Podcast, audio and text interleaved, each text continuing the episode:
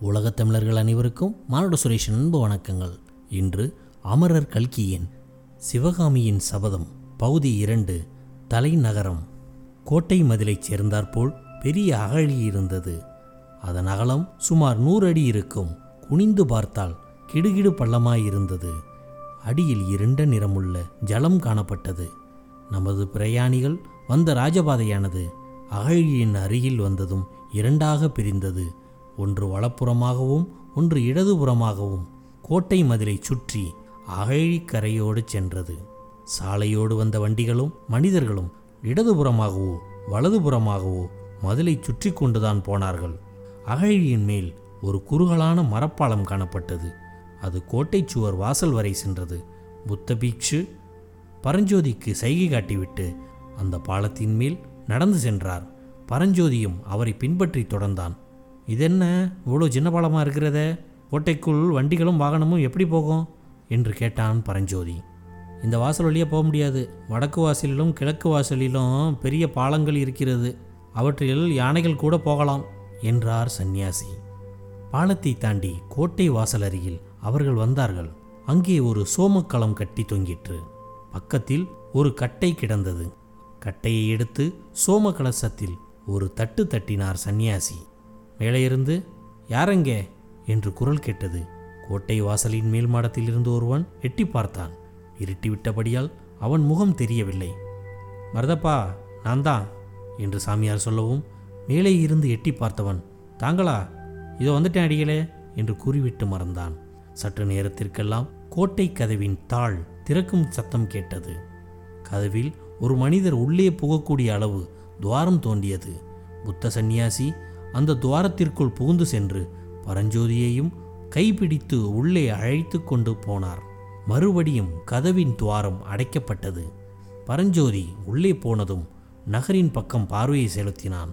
அங்கே எங்கே பார்த்தாலும் பிரகாசமான தீபங்களால் நகரம் ஒளிமயமாக காணப்பட்டது. ஆயிரக்கணக்கான மனிதர்கள் பேசுவதிலிருந்து உண்டாகும் கல் என்ற ஓசை எழுந்தது. பரஞ்சோதி இதுவரையில் அவ்வளவு பெரிய நகரத்தை பார்த்ததே கிடையாது. எனவே பார்த்து பார்த்தபடி பிரமித்து நின்றான். புத்த சந்நியாசி கதவை திறந்த காவலனை பார்த்து மருதப்பா நகரில் ஏன் கலகலப்பு குறைவாக இருக்கிறது கோட்டை கதவுகள் இதற்குள் ஏன் சாத்தப்பட்டது? ஏதாவது விசேஷம் உண்டா? என்று கேட்டார். நன்றாக தெரியவில்லை சுவாமி. இன்று காலையிலிருந்து நகரம் ஒரே கோலாகலமாக தான் இருந்தது என்பதற்குள் பீக்ஷு குறுக்கிட்டார். கோலாகலத்துக்கு காரணம்? என்று கேட்டார்.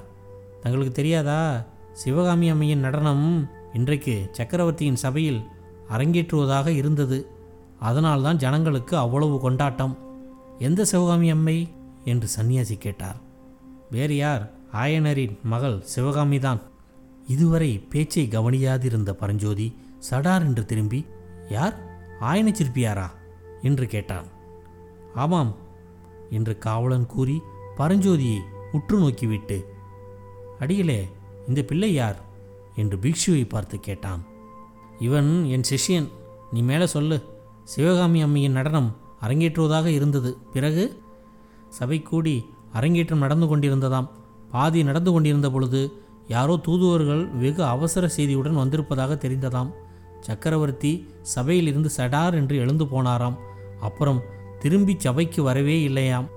குமார சக்கரவர்த்தியும் மந்திரி மண்டலத்தாரும் கூட எழுந்து போய்விட்டார்களாம். நாட்டியம் நடுவில் நின்று போய்விட்டதாம். அசமித்ததும் கோட்டை கதவுகளை அடைக்கும்படி எனக்கு கட்டளை வந்தது. அவ்வளவுதான் எனக்கு தெரியும். என்னவா இருக்கலாம் சுவாமி? யுத்தம் ஏதா வரக்கூடுமோ? ஆனால் காஞ்சி சக்கரவர்த்தியுடன் யுத்தம் செய்யக்கூடிய அரசன் இந்த பூமண்டலத்திலேயே இப்போது கிடையாதே? என்றான் மருதப்பன். அப்படி சொல்லக்கூடாது மருதப்பா. இன்றைக்கு மணிமகுடம் தரித்து மன்னாதி மன்னர்களாய் இருப்பவர்கள் நாளைக்கு.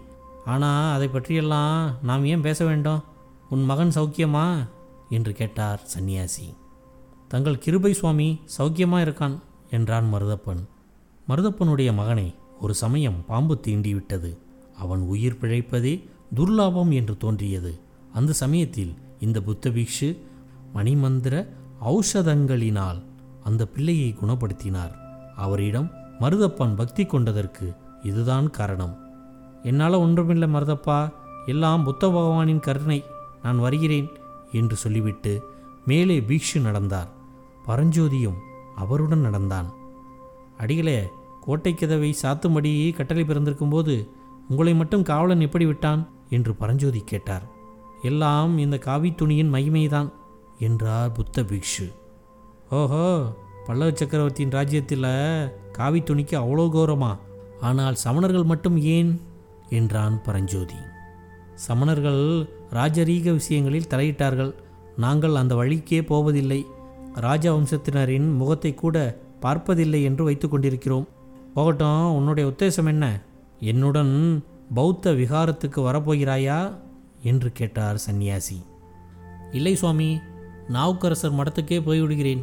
வேறு எங்கேயும் தங்க வேண்டாம் என்று என் தாயாரின் கட்டளை என்றான் பரஞ்சோதி. அப்படியானால் இந்த இடத்தில் நாம் பிரிய வேண்டியதுதான். போய் வருகிறாயா தம்பி? என்றார் சந்நியாசி. சுவாமி நாவுக்கரசர் மடம் எங்கே இருக்கிறது? எப்படி போக வேண்டும்? என்று கேட்டான் பரஞ்சோதி. ஏகாம்பரேஸ்வரர் கோயிலுக்கு பக்கத்தில் இருக்கிறது. அதோ பார் கோயில் விமானத்தை என்றார் சந்நியாசி. பரஞ்சோதி பார்த்தான். வெகு தூரம் பரவியிருந்த அந்த விசாலமான நகரில் எங்கே பார்த்தாலும் விமானங்கள் தெரிந்தன. இந்த வரலாறு நிகழ்ந்த காலத்தில் அதாவது சிவகாமியின் சபதம் எழுதப்பட்ட ஆண்டு ஆயிரத்தி தொள்ளாயிரத்தி நாற்பத்தி ஆறு அன்றிலிருந்து ஆயிரத்தி முன்னூற்று இருபது ஆண்டுகளுக்கு முன்னர். தமிழகத்து கோயில்களில் கோபுரங்கள் இப்போது இருப்பது போல் உயரமாக அமைந்திருக்கவில்லை. கோயில் கர்ப்ப கிரகத்துக்கு மேலேதான் விமானங்கள் அமைப்பது வழக்கம். இவையும் அவ்வளவு உயரமாக இருப்பதில்லை. மேலும் சிவன் கோயில் விமானங்கள் சமணப் பள்ளிகளின் விமானங்கள் அரண்மனை விமானங்கள் எல்லாம் ஏறக்குறைய ஒரே மாதிரியாக இருக்கும். எங்கே பார்த்தாலும் விமானமயமாக காணப்படுகிறதே நீங்கள் எதை சொல்கிறீர்கள்? என்று கேட்டான் பரஞ்சோதி. இங்கிருந்து அடையாளம் செல்வது கஷ்டம். இந்த வீதியோடு நேரப்போ. ஏகம்பர் கோயிலுக்கு வழி அங்கே விசாரித்து தெரிந்து கொள்ளலாம். கோவில் சந்நிதியில் வாகீசர் மடம் இருக்கிறது. ஜாக்கிரதை தம்பி காலம் விபரீதமாகி கொண்டு வருகிறது என்று சொல்லிக்கொண்டே புத்த பிக்ஷு அங்கிருந்து பிரிந்து வேறொரு வீதி வழியாக சென்றார். வாலிப பிரயாணி நேராக பீஷ்யு காட்டிய திக்கை நோக்கி சென்றான். அந்த காலத்தில் தென் தேசத்திலேயே மிகவும் பிரசித்தி பெற்று விளங்கியது காஞ்சி மாநகரம். அந்நகரின் வீதி ஒவ்வொன்றுமே தேரோடும் வீதியைப் போல் விசாலமாக அமைந்திருந்தது. வீடுகள் எல்லாம் மாளிகைகளாகவே இருந்தன. ஆங்காங்கே கல்லாலான தூண்களின் மேல் விசாலமான அகல்களில் தூங்கா விளக்குகள் சுடர்விட்டு பிரகாசித்து கொண்டிருந்தன. வீதிகளில் ஜே ஜே என்று வருவோரும் போவோருமாக ஏக கூட்டமாயிருந்தது. கடை தெருக்களின் காட்சியோ சொல்லவே வேண்டாம். காசி முதல் கன்னியாகுமரி வரையில் பரதகண்டத்தில் விளையும் பொருட்கள் எல்லாம் அந்த கடை வீதிகளில் கிடைக்கும். புஷ்பக் கடைகளாக ஒரு பக்கம் பழக்கடைகளாக ஒரு பக்கம் பச்சனக்கடைகளாக ஒரு பக்கம் தானிய கடைகள் ஒரு பக்கம் முத்து ரத்தின வியாபாரிகளின் கடைகள் இன்னொரு பக்கம். இப்படி கடை வீதியானது எல்லையில்லாமல் வளர்ந்து கொண்டே போயிருந்தது. பரஞ்சோதி அளவில்லா வியப்புடன் மேற்கூறிய வீதி காட்சிகளை பார்த்து கொண்டு போனான். ஆங்காங்கே ஜனங்கள் கூட்டமாக நின்ற இடங்களிலெல்லாம் சிவகாமி அன்னையின் நடன அரங்கேற்றம் நடுவில் நின்று போனதை பற்றியும் கோட்டை கதவுகளை சாத்தும்படி கட்டளை பிறந்திருப்பதை பற்றியும் பேசிக்கொண்டிருந்ததை அவன் கேட்டுக்கொண்டு நடந்தான். சற்று நேரத்திற்கு ஒரு தடவை அவன் எதிரே வந்தவர்களிடம் ஏகாம்பரேஸ்வரர் கோவில் எது என்று கேட்டான். அதோ என்று அவர்களும் காட்டிவிட்டு போனார்கள். ஆனாலும் ஏகாம்பரேஸ்வரர் கோயிலை அவன் அடைந்தபாடில்லை புதிது புதிதாக ஒரு பெரிய நகரத்தை பார்க்கும் அதிசயத்தில் மூழ்கி இருந்தபடியால் பரஞ்சோதியும் கோவிலை சீக்கிரமாக கண்டுபிடிப்பதில் அவ்வளவு கவலையுள்ளவனாயில்லை. இப்படி அவன் வீதி வளம் கொண்டிருக்கையில் திடீரென்று ஓரிடத்தில் ஏக கூச்சலும் குழப்பமும் உண்டாவதை பார்த்தான். ஜனங்கள் நாலாபுரமும் சிதறி ஓடினார்கள். கோயில் யானைக்கு மதம் பிடித்து விட்டது ஓடுங்கள் ஓடுங்கள்! என்ற கூக்குரலோடு சேர்ந்து குழந்தைகள் வீரிட்டு சத்தம் ஸ்திரீகள் அலறும் சத்தம் குதிரை கனைக்கும் சத்தம் வீட்டு கதவுகளை தடால் தடால் என்று என்று சாத்தும் சத்தம். மாடுகள் மா என்று கத்தும் சத்தம் கட்டை வண்டிகள் கடகட என்று உருண்டோடும் சத்தம். இவ்வளவும் சேர்ந்து சொல்ல முடியாத அல்லோலகலமாகி விட்டது. பரஞ்சோதி ஒரு கணம் திகைத்து நின்றான். தானும் ஓட வேண்டுமா? எந்த பக்கம் ஓடுவது?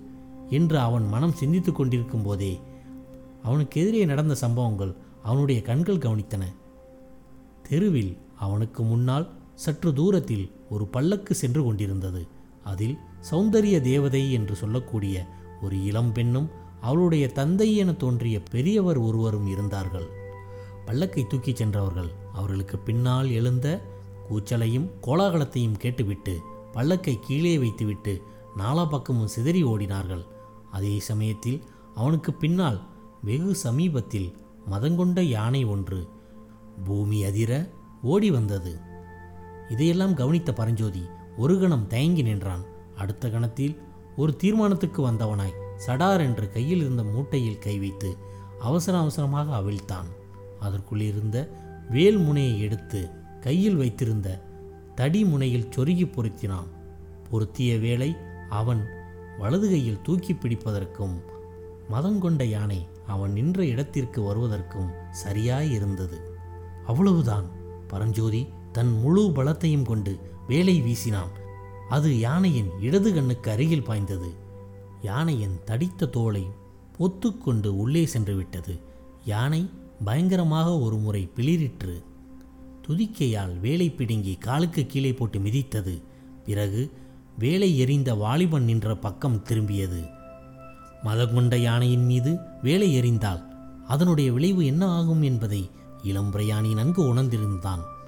எனவே யானை தன் பக்கம் திரும்ப கண்டதும் பல்லக்கு இருந்த திசைக்கு எதிர் திசையில் வேகமாக ஓடத் தொடங்கினான்.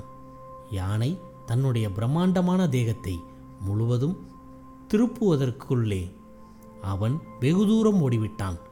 ஓடிய வண்ணமே அவன் திரும்பி பார்த்த பொழுது யானை வீறிட்டு கொண்டு தன்னை நோக்கி விரைந்து வருவதை கண்டான். உடனே அங்கே காணப்பட்ட ஒரு சந்தில் திரும்பி ஓடத் தொடங்கினான். சற்று நேரம் திரும்பி பார்க்காமல் ஓடிய பிறகு மறுபடியும் ஒரு விசாலமான பெரிய வீதியில் தான் வந்திருப்பதைக் கண்டான். தனக்கு எதிரே ஐந்தாறு யானைகள் மாவுத்தர்களால் ஏவப்பட்டு விரைவாக வந்து கொண்டிருப்பதை பார்த்து தெருவின் ஓரத்தில் ஒதுங்கி நின்றான். மத யானையை கட்டுக்குட்படுத்தி அழைத்துச் செல்வதற்காகவே இந்த யானைகள் போகின்றன என்பது ஊகித்துணர்ந்தும் ஓடுவதை நிறுத்தி மெதுவாக நடக்கலானான். பரஞ்சோதிக்கு அப்பொழுது தன் தேகநிலை பற்றிய நினைவு வந்தது. அவனுடைய நெஞ்சு பட பட என்று அடித்து கொண்டது. உடம்பெல்லாம் இயர்வையினால் சொட்ட சொட்ட நனைந்து போயிருந்தது. ஏற்கனவே நாளெல்லாம் வழி நடந்ததினால் பரஞ்சோதி களைத்து போயிருந்தான். இப்பொழுது அதிக வேகமாக ஓடி வந்ததால் அவனுடைய களைப்பு மிகுதியாகி இருந்தது. கால்கள் தளர்ந்திருந்தன தடுமாறி இருந்தன. உள்ளத்தில் ஏற்பட்ட கிளர்ச்சியினாலும் பரபரப்பினாலும் தேகம் நடுங்குகிறது. சற்று உட்கார்ந்து இளைப்பாறாமல் மேலே நடக்க முடியாது என்று தோன்றியது. வீதி ஓரத்தில் காணப்பட்ட சுமை தாங்கி அருகில் சென்று அதன் மேல் உட்கார்ந்தான். வானத்தில் பூரணச்சந்திரன் பிரகாசித்துக் கொண்டிருந்தது. இளந்தென்றல் மெல்ல மெல்ல வந்து களைத்துப் போயிருந்த அவனுடைய தேகத்தின் மீது வீசி விளைப்பாற்றியது. உடலின் களைப்பு நீங்க நீங்க. உள்ளம் சிந்தனை செய்யத் தொடங்கியது. நாம் வந்த காரியம் என்ன? செய்த காரியம் என்ன? என்று எண்ணியபோது பரஞ்சோதிக்கே வியப்பாயிருந்தது. அந்த மத யானையின் மேல் வேலை எரியும்படியாக அந்த சமயம் தனக்கு தோன்றிய காரணம் என்ன? அதனிடம் சிக்கிக் கொண்டிருந்தால் தன்னுடைய கதி என்னவாயிருக்கும்? தன்னிடம் உயிரையே வைத்திருக்கும் தன் அருமை அன்னையும் மறுபடியும் பார்க்க முடியாமல் போயிருக்கும் அல்லவா? சீவிகையில் வீற்றிருக்கும் இளம்பெண்ணின் முகமும் பெரியவரின் முகமும் பரஞ்சோதியின் மணக்கண் முன்பு தோன்றின. ஆம் மத யானையினால் அவர்களுக்கு ஆபத்து வராமல் இருக்கும் பொருட்டே அந்த சமயம் அவன் வேலை எடுத்து வீசினான். அவர் யாராய் இருக்கலாம் ஒருவேளை அரங்கேற்றம் தடைப்பட்டது குறித்து பேசிக் கொண்டிருந்தார்களே அந்த சிவகாமி அம்மிதானோ? அந்த இளம்பெண். பெரியவர் அவளுடைய தந்தை ஐனராய் இருக்குமோ இவ்விதம் சிந்தித்த வண்ணம் பரஞ்சோதி சுமைத்தாங்கியின் மேடை மீது சாய்ந்தான்.